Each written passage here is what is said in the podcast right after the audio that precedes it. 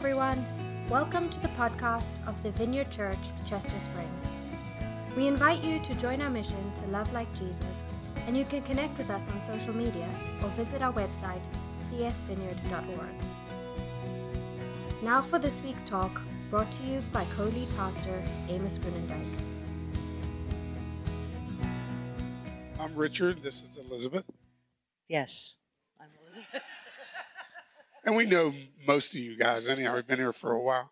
Um, hey, since I have the mic, uh, I want to take a second to thank everybody uh, who participated in the Giving Tree for Good Sam. Uh, I work there, and um, it's just awesome that you come alongside Good Samaritan as a church and help with all the gifts. Like the guys really appreciate it. We have a nice dinner uh, on the 7th and we give all the gifts out, and it's just a great treat for them. So thanks for your contribution there. Oh, I just want to say we're just so glad to be in family with you. Um, just so thankful. We just had our, you know, biological family here, and anyway, it was great. But I just love our church family so much. Thank you for being in my life. Okay, so by lighting the candle at Christmas, we help ourselves get ready for the coming of Jesus. Jesus came as a helpless baby, but will return as a mighty king. In lighting the first candle, remember that he alone can quiet desperate souls with hope. The prophet Isaiah declares that our true hope will be in God's Messiah. The people walking in darkness have seen a great light. On those living in the land of deep darkness, a light is dawned. For to us a child is born, to us a son is given, and the government will be on his shoulders. And he will be called Wonderful Counselor, Mighty God, Everlasting Father, Prince of Peace. Of the greatness of his government and peace there will be no end.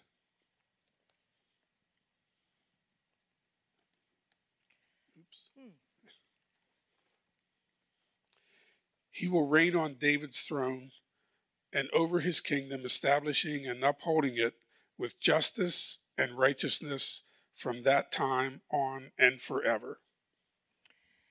And so we say together, we light this candle to remember that Jesus is the true light who fills our souls with hope.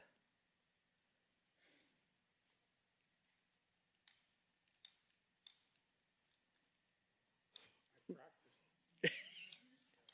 have to push the button, sweetie. Oh, man. Oh, you know. This is how it goes, right? There it is.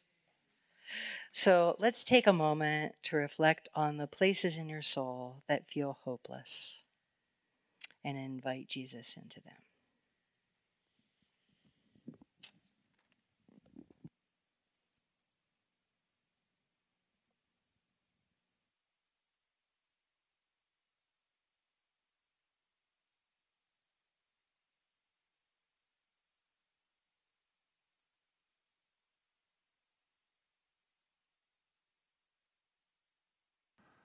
Amen. Let's uh, grab your Bibles if you have them.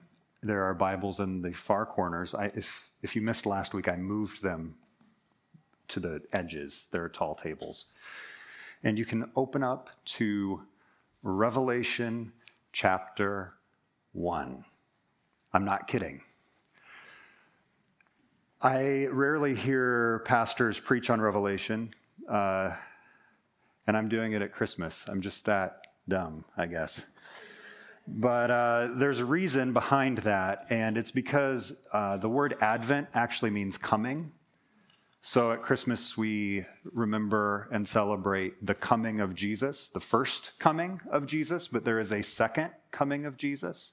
He was born into this world, uh, and that's the Christmas story, but he will return, and that is the story on which we base our hope. It is the story that means or makes Christmas meaningful because there is a day where Jesus will return as king. If you want to do an in depth study on Revelation, that is a difficult and deep dive. I've taken a class, I've read several books. Uh, I want to recommend a few of them to you. The first one I'll put up on the screen. This is by Eugene Peterson. It's a little book and it's very readable, and I couldn't find it because it's so it's like short, which is a it's rare for a book on Revelation to not be like this thick. So I'm recommending books that are that are short, and this one uh, is something you could read straight through and I think gain some insight from. The second book, I don't have a picture of it on the screen, but it's called The Returning King, not to be confused with The Return of the King.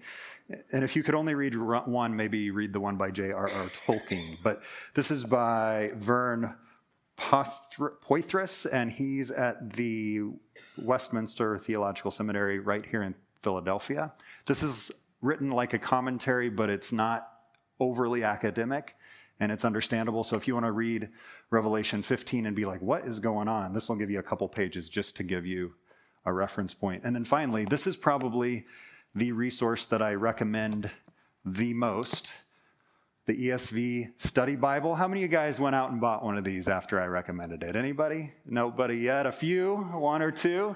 Who, how, many, how many of you would like to have this book at home? A few more of you. Steve, this is a gift for you. You're welcome. I don't, uh, the ESV translation, it's, it's a fine translation. I wouldn't recommend it for like reading or devotional work, but it, it's a little more literal, so it's a little more clunky. But the, the, the notes in that Bible are really good. So, Merry Christmas, Steve. Enjoy. Uh, Revelation 1.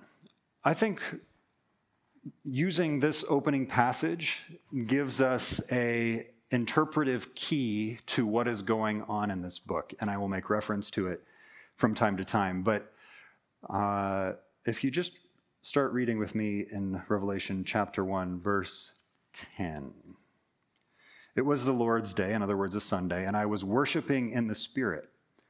Suddenly I heard behind me a loud voice like a trumpet blast. It said, Write in a book everything you see and send it to the seven churches in the cities of Ephesus, Smyrna, Pergamum, Thyatira, Sardis, Philadelphia, and Laodicea. So remember, this is a book written to real people at a real time, almost 2,000 years ago. When I turned to see who was speaking to me, I saw seven gold lampstands, and standing in the middle of the lampstands was something like the Son of Man. He was wearing a long robe with a gold sash across his chest. His head and his hair were white like wool, as white as snow, and his eyes were like flames of fire. If you haven't noticed or caught this yet, this is a, a very artistic, symbolic representation of Jesus, who is often referred to as the Son of Man in the book of Revelation, but also in other places in the New Testament. Uh, his head was and his hair were white like wool, as white as snow, and his eyes were like flames of fire. His feet were like polished bronze, refined in a furnace, and his voice thundered like mighty ocean waves. He held seven stars in his right hand, and a sharp two edged sword came from his mouth. And his face was like the sun in all its brilliance. When I saw him, I fell at his feet as if I were dead. But he, but he laid his right hand on me and said, Do not be afraid. I am the first and the last. I am the living one. I died, but look, I am alive forever and ever, and I, this is important, and I hold the keys of death and the grave. Write down what you have seen, both things that are ha- now happening and the things that will happen. And so, one of the mistakes I think that happens when people try to read Revelation is they only think of it as a future predictive blueprint that they will try to impose onto a timeline. And they'll do things like try to predict who the Antichrist is and who the beast is. The problem with that is, and if you want to go that route, is that you'll most likely be wrong. the first prediction of the Antichrist came within the first uh, 300 years of the church. Arius was called the Antichrist. You go down Pope. Uh, Gregory First was identified as the Antichrist. Joseph Stalin was identified as the Antichrist. Uh, President Nixon was identified as the Antichrist. Lyndon Baines Johnson was identified as the Antichrist. Fred, uh, FDR, like uh, JFK, people have in almost every generation looked at a person that they either held as a real enemy or a perceived political threat and said, I can see this person in the pages of Revelation. And I think that that is very incomplete. One of the things we'll find is that there are spiritual forces that were at work at the time of Jesus that are still at work today and have been at work from then to now and will be at work until they are finally defeated. But to try and draw all these events onto a timeline and say this uh, represents the, the downfall of the Soviet Union, or this represents the president now in the past or future, will, will lead you perhaps down the wrong track. What I want you to notice here is that it says, though, that I am revealing to you things that are now happening and the things that will happen. And I think these are overlapping terms. Again, not to draw on a timeline. This happened in the past, this will happen in the future, but these are realities that are true now, have been true, and will be true. So if you guys uh, remember the scene from The Lord of the Rings, it's been way too long since I made a reference. I mean, it's almost been five minutes now. but uh, Frodo ends up in Lothlorien with Galadriel, the elf. Some of you know exactly what I'm saying, and other people just tuned out. But you remember, there's a pool, and Galadriel pours some water into a pool and says, This pool will show you many things things that were, things that are, and some things that have not yet come to pass.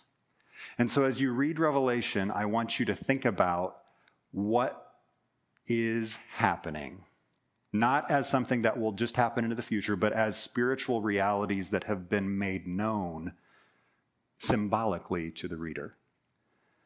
And so, the subject, which will often point us to the day of the Lord, has present bearing on us today because it shapes the way we live, it shapes the way we worship, it shapes the way we engage with the world and our community uh, known as the church.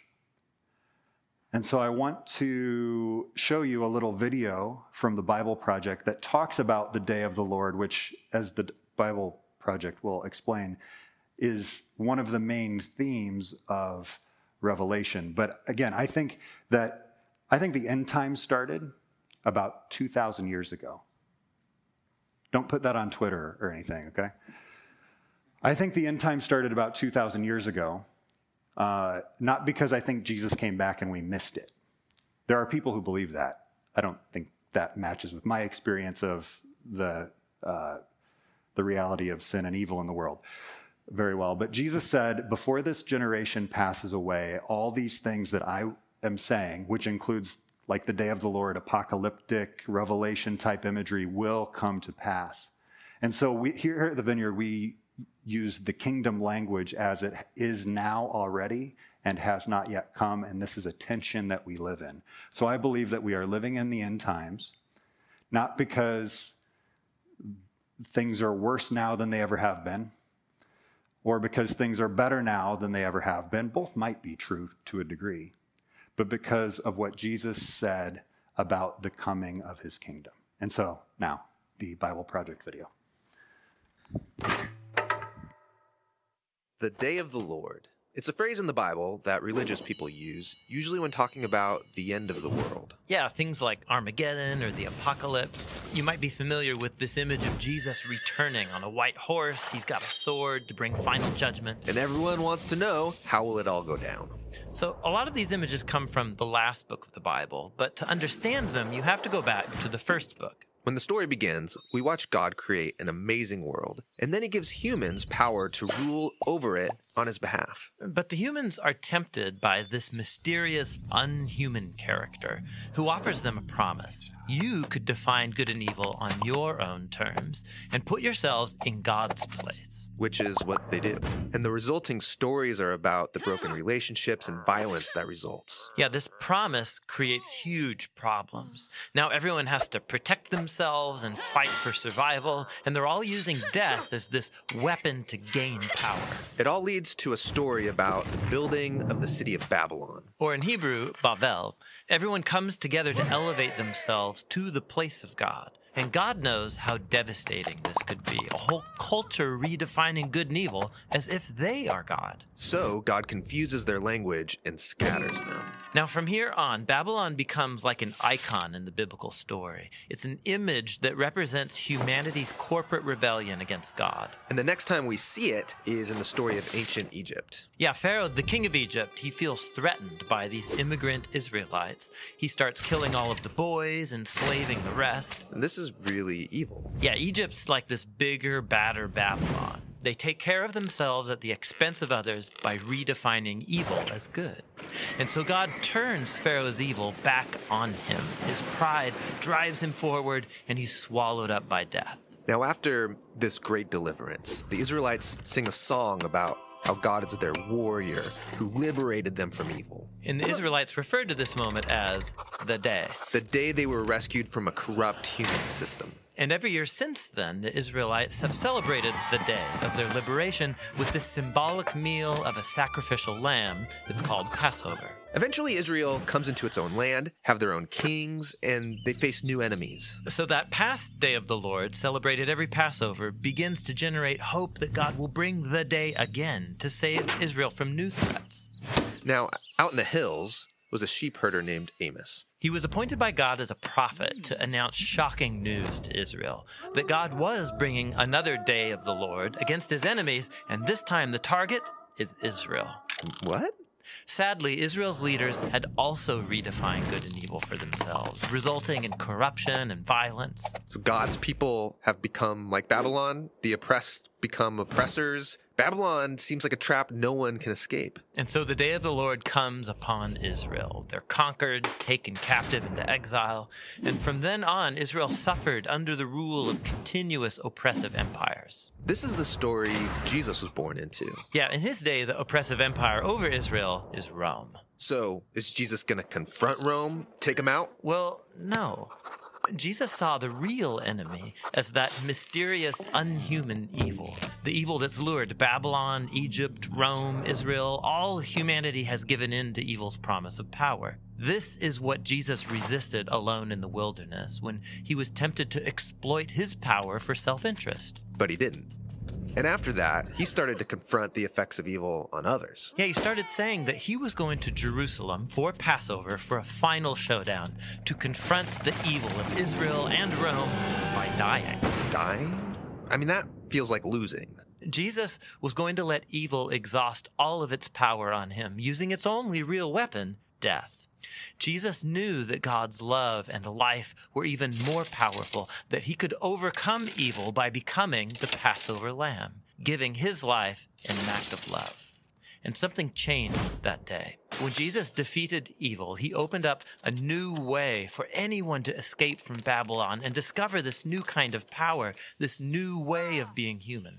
Okay, so something changed. But the power of evil is still alive and well, and we keep building new versions of Babylon. Right. And so the last book of the Bible, the Revelation, points to the future and final day of the Lord. It's when God's kingdom comes to confront Babylon the Great, this image of all the corrupt nations of the world. Yeah, this is it Armageddon, final judgment. How is Jesus gonna finish off evil? Well, that's not how you'd expect.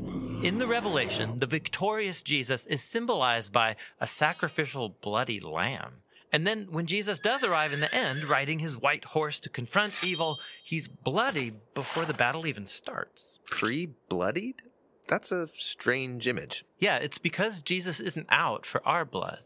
Rather, he overcame with his blood when he died for his enemies. And the sword is in his mouth. It's a symbol of Jesus' authority to define good and evil and hold us accountable when he brings final justice once and for all. And so, in the meantime, the day of the Lord is an invitation to resist the culture of Babylon. And it's a promise that God will one day free our world from corruption and bring about the new things that he has in store.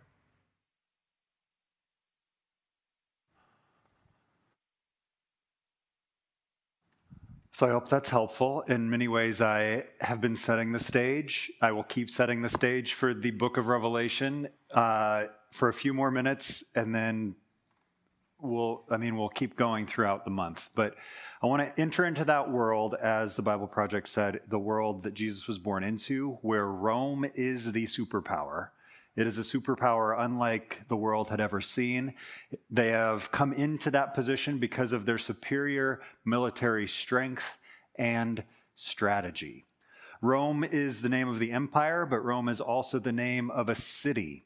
Rome is a city built on seven hills, and Rome is sometimes referred to as a beautiful woman. The most likely emperor during the writing of Revelation in my mind is the Emperor Domitian, and we have a picture of him right here. You can see what he's holding in his right hand. Can you tell what that is? It is a scroll. If you're familiar with the book of Revelation, the scroll imagery is an important one. Emperor Domitian here is holding a scroll that only he is worthy to open. It is a scroll that contains the rights of the emperor because the emperor stands above every other authority on earth, which is probably what he's got there in his left hand. The emperor Domitian is the one who was probably the most intense when it came to persecuting Christians. By this time, the number of Christians were growing, and the threat that Christians uh, met the empire with was mainly that they declared that Jesus was Lord and that Caesar was not. But there were also some social constructs that Christians challenged, one of which was to care for the poor and the oppressed, whereas the Roman value was to dominate and exploit them. The way that Christians viewed sex was also very unique and a very, uh, like, just sexualized Roman culture. And so that felt confrontational and dangerous.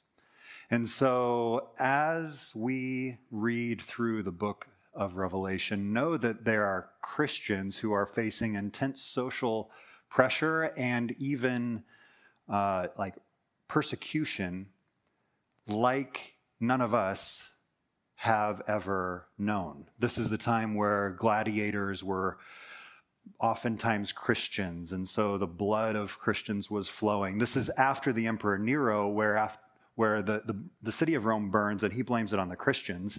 And so like there's there's just a lot of negative attention.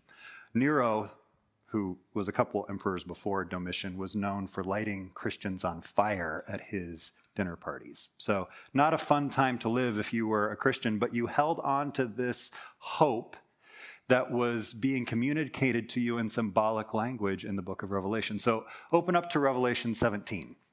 And you might be thinking, why are we doing Revelation 17 before Revelation 4, 7, 9? Well, Revelation 17 is somewhat intense, and the closer we get to actual Christmas, the stranger it will be, the weirder it will be to read. So buckle up. there, there's so much to cover, and I, I don't have the uh, the corner on knowledge when it comes to the Book of Revelation. It is a deep well, and so I come at it with a little bit of humility, but uh, I hope that it accomplishes something to help us live out the way and love of Jesus in our cultural moment. Verse 17, verse 1. One of the seven angels who had poured out the seven bowls came over and spoke to me. Come with me, he said, and I will show you the judgment that is going to come on the great prostitute who rules over many waters. The kings of the world have committed adultery with her, and the people who belong to this world have been made drunk by the wine of her immorality. And uh, the NLT translates this word immorality, but in the Greek it is pornos. And so, probably a better translation is the word sexual immorality, which often gets linked to the idea of a, idolatry. So, when the people of Israel would worship other idols, they would be called adulterers because they were cheating on God. They were breaking the bonds of their commitment to their creator. And so, as I kind of began to mention, sex comes up a lot when you're talking about the kingdom, it comes up a lot in the book of Revelation when, it, when the New Testament talks about citizenship in heaven. Sex is one of the main themes because sex was a cultural flashpoint for people living in a culture that really had a very low view of the body and, and had the view of sex that it was primarily for pleasure. So the body would be eventually disposed of. And so sex was just something like eating good food. The more, the better. Uh, and with whoever makes you feel good about you. You guys have heard of Eros. Uh, that's one of the words for love. Eros was everywhere. And I have a just a little quote from John Mark Comer from a podcast he's doing called Live No Lies that I just want to read because the the cultural context and one of the reasons that the topic of sex feels so close is because our our culture is again becoming very secular. And so here he says people are trying to follow Jesus in an increasingly secular culture where sex and gender are the predominant issues. The Christian sex ethic used to be weird, but now it's seen as dangerous and an example of bigotry or oppression that can be a hard, that can be a hard social stigma to carry and a lot of emotional weight for those who love Jesus. And so the reason that the sexual immorality in particular uh, of the world and of this, the whole image is one of a prostitute, is used is just because of the, the way that Roman culture perceived it. Whereas Christian culture looked at the body and saw a temple that the Holy Spirit dwelt in. The Christian community looked at a body that would be resurrected, like the body of Jesus the followers of Jesus looked at sex and said, This is a deeply spiritual act for which God has created purpose and context for. And so let's keep reading. the angel took me in the spirit into the wilderness, and there I saw a woman sitting on a scarlet beast that had seven heads and ten horns, and blasphemies against God were written all over it. Blasphemies are proclamations basically about how I am God or uh, I'm defining good and evil, kind of like the Bible Project video talked about. Uh, they're very irreverent to the true God. The woman wore purple, verse 4, and scarlet clothing, and beautiful jewelry made of gold and precious gems and pearls. In her hand she held a gold goblet of, full of obscenities and the impurities of her, of her pornos. A mysterious name was written on her forehead Babylon the Great, mother of all prostitutes and obscenities in the world. I could see that she was drunk, drunk with the blood of God's holy people who were witnesses for Jesus. And I stared at her in complete amazement. Why are you so amazed? the angel asked. I will tell you the mystery of this woman and of the beast with seven heads and ten horns on which she sits. The beast you saw was once alive, but isn't now, and yet he will soon come up of the bottomless pit. And this beast is a parody of Jesus, who was, is, and is to come. This beast is like parody isn't uh, uh, uh, parody isn't quite the right word, but it's like it's a foil. It's like the anti-Jesus, and that's why this language is being used. He will soon come up out of the bottomless pit and go to eternal destruction. And the people who belong to this world, whose names were not written in the book of life before the world was made, will be amazed at this beast who had died. This calls for a mind with understanding. The seven heads of the beast represent the seven hills where the woman rules. Remember what I said about Rome? There's some imagery here being used. Uh, they also represent seven kings. Five kings already have fallen, the sixth now reigns and the seventh is yet to come. but his reign will be brief. The scarlet beast that was, but is no longer, is the eighth king. He is like the other seven, and he too is headed for destruction. The ten horns of the beast are the ten kings who have not yet risen to power.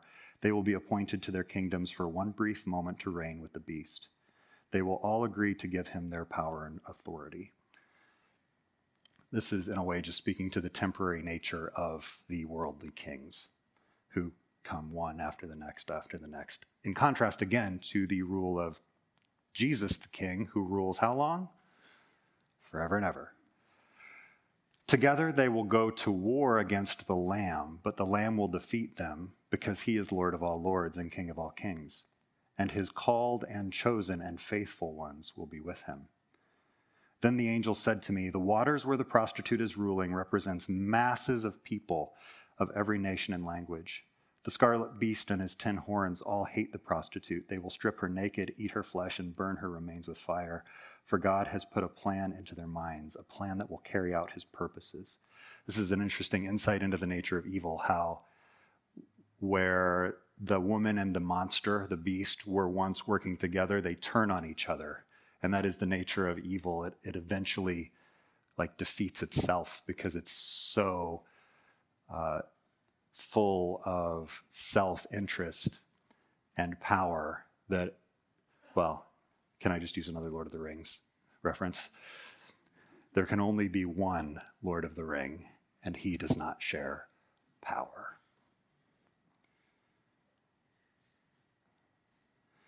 And this woman you saw in your vision represents the great city that rules over the kings of the world.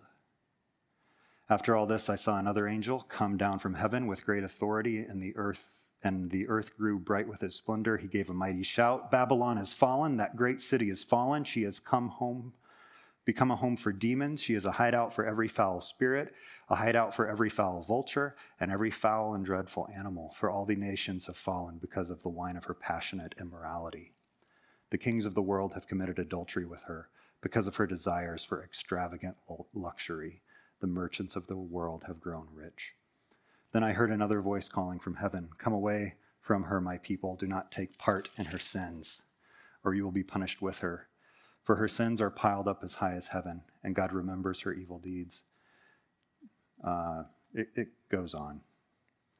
But basically, this angel takes a big rock and throws it into the sea to represent how the city, uh, the beast, and the prostitute will not last and will fall under judgment. Merry Christmas. that's, uh, that's some fun reading, isn't it? Um, a couple of themes that I want to draw from this passage. The first is, or the first thing I want to do, I don't know if my slides are in order or not, Chris, but let's look at this chart, which actually comes from this book to just kind of draw out the symbolism of the prostitute uh, and the beast. So the, prosti- the beast is this representative of, of power and authority that wields fear so that we avoid pain at any cost. This is like hard military power, uh, authority, wealth that is used to employ. Uh, and, and these are forces that the emperor certainly would have used, Domitian certainly would have employed in the Colosseum. These are realities that kings and emperors and world leaders have also grabbed onto. There's like a spiritual power behind what the Caesars were doing and, and still to, to this day, the, rules, the rulers of the world often employ. The prostitute represents the lust and luxury that seduces so that we might pursue pleasure at any cost. This is the culture of Rome. This is the extravagant, uh, you know, free sex, wealth, opulent wealth, luxury at the expense of the poor, these two forces have been at work in the world since the Tower of Babel, since the Babylonian Empire, but symbolically in Rome, and continues to compete for our hearts with uh, the one true King, Jesus.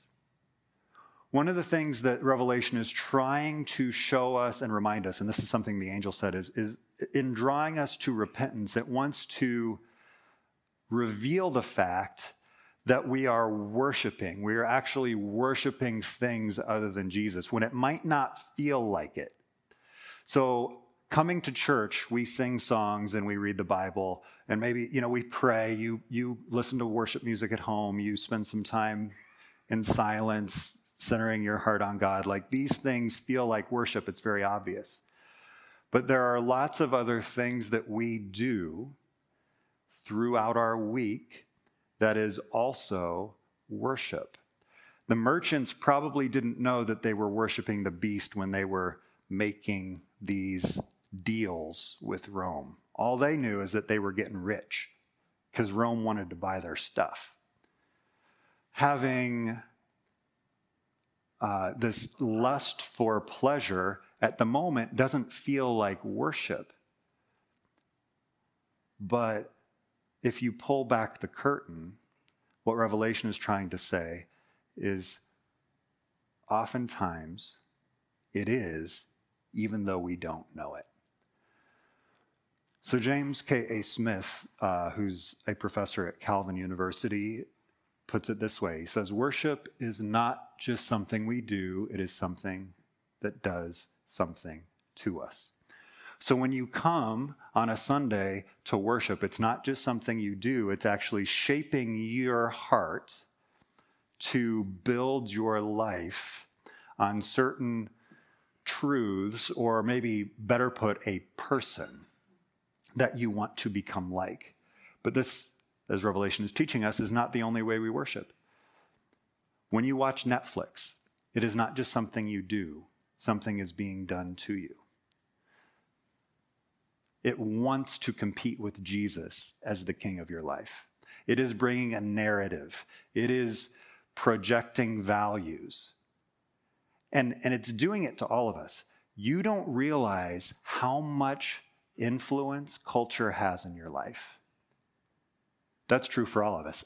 The reason I know that is every once in a while I think I notice in myself like, holy cow, the cultural messages that are coming through media, social media, Netflix, movies, newspapers, news stations. I've bought in wholesale so that when I read the Bible and look at the person of Jesus, I can't I hardly believe it's in the book. How could that be in the book? Because the like media and again i don't think media is bad. Remember isaiah 60 it belongs to god. And when it's put in its proper place it's beautiful and it's designed to glorify god. But there's also a spiritual power that is trying to deceive all of us. And revelation gives it a face or a couple of faces in this case a prostitute and a monster when you go shopping it is not just something you do, something is being done to you. When you pick up your phone and start to scroll, it is not just something you do, it is something that is done to you. And so we are reminded to engage in community and practices that shape us intentionally into the ways of Jesus. That's, that's actually why you're here. I don't know if that's why you thought you're, you came, but that's why you're here. You're here to be shaped into the ways of Jesus. And so I want to talk about what this even means, like this, this really scary and upsetting passage about the some of the dark spiritual forces in the world by talking about what prophetic literature is designed to accomplish. So, why are we doing this series? What is Revelation Ultimate about? What is the purpose? We have to think about prophetic literature as a whole, which Isaiah is full of prophetic literature. And it's not only, again, about predicting the future, it's about speaking to people in their current context. So, the first thing, Prophetic lit- literature reveals the true nature of the world and speaks truth into it. I've been talking about this. It pulls back the veil to help you realize and see that some of the things in the world that we think are benign or harmless, there's actually spiritual forces behind. The book of Revelation is designed to remind the Christians in their time and place 2,000 years ago that engaging in Roman values and culture is actually worshiping the beast and it's going to put you on a path to destruction. The message of Revelation for people living in our time and place is a reminder that if our main source of input, our main source of formation is not God and His Word, that that's going to set us up onto a path of, destru- of destruction. It pulls back the veil to show what's going on underneath the surface. The second thing, it's a call to repent and a call to worship. The book of Revelation and other prophetic literature is not primarily intended for us to take and to judge other people with. Prophetic literature is designed to have us turn back to God where we've strayed. So it is not ultimately a word of you are condemned, but a word of return to Jesus. Notice how your heart worships fear and power and lust and sex and stuff, and turn your worship back to Jesus. It is fundamentally a shaping. And so, Allison is actually going to talk about Revelation 19 next week, but you know what's in Revelation 19? This is one of the happy passages, by the way. uh, there's a lot of chapters that are, are pretty scary. But after this, Revelation 19, after this, I heard what sounded like a vast crowd in heaven shouting, or maybe singing. Praise the Lord. Salvation and glory and power belong to our God. His judgments are true and just. He has punished the great prostitute who corrupted the earth with her immorality. He has avenged the murder of his servants. And again the voices rang out Praise the Lord. The smoke from that city ascends forever and ever. Then the 24 elders and the four living beings fell down and worshiped God who was sitting on the throne. They cried out, Amen, praise the Lord. And from the throne came a voice that said, Praise our God, all his servants, all who fear him, all who honor or revere him, from the least to the greatest.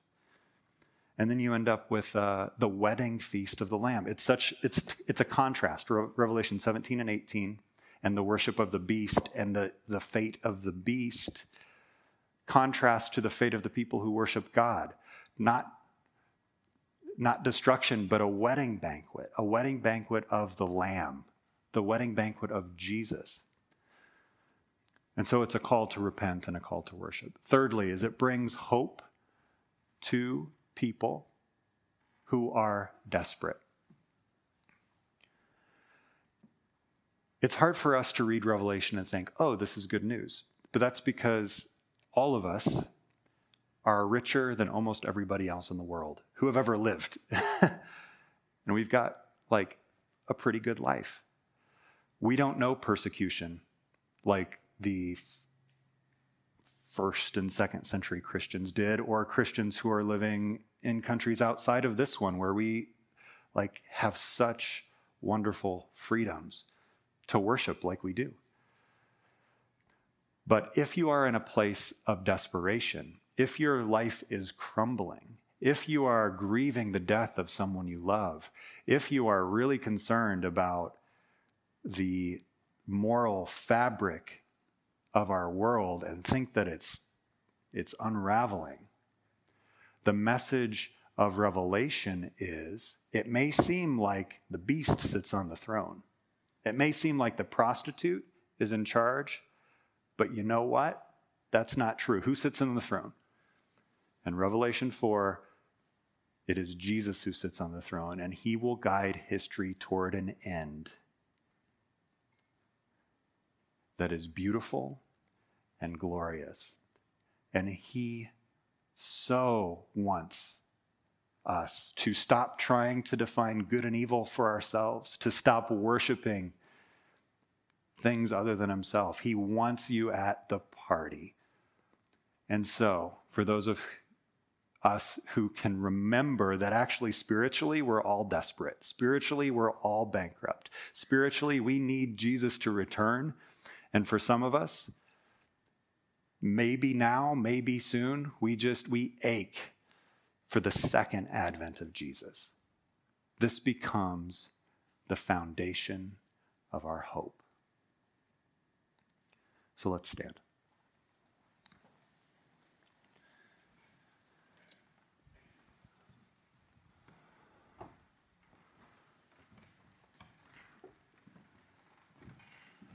Come, Holy Spirit.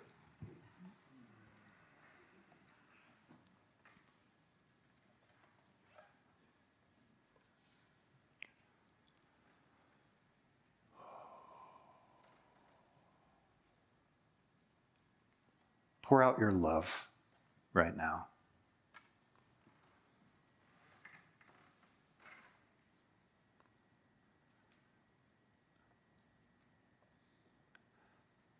As we repent and as we turn back to you, and as we say in our hearts, Jesus, you are the true King, we ask that you would form us through our worship to become more like you. We sing your praises. We, we pray for your return to set all things right, to bring justice, to bring healing. And so, Holy Spirit, come. Thanks again for listening to the podcast of the Vineyard Church Chester Springs. We hope you share this with your friends and family and subscribe on iTunes or wherever you get your podcasts. See you next time.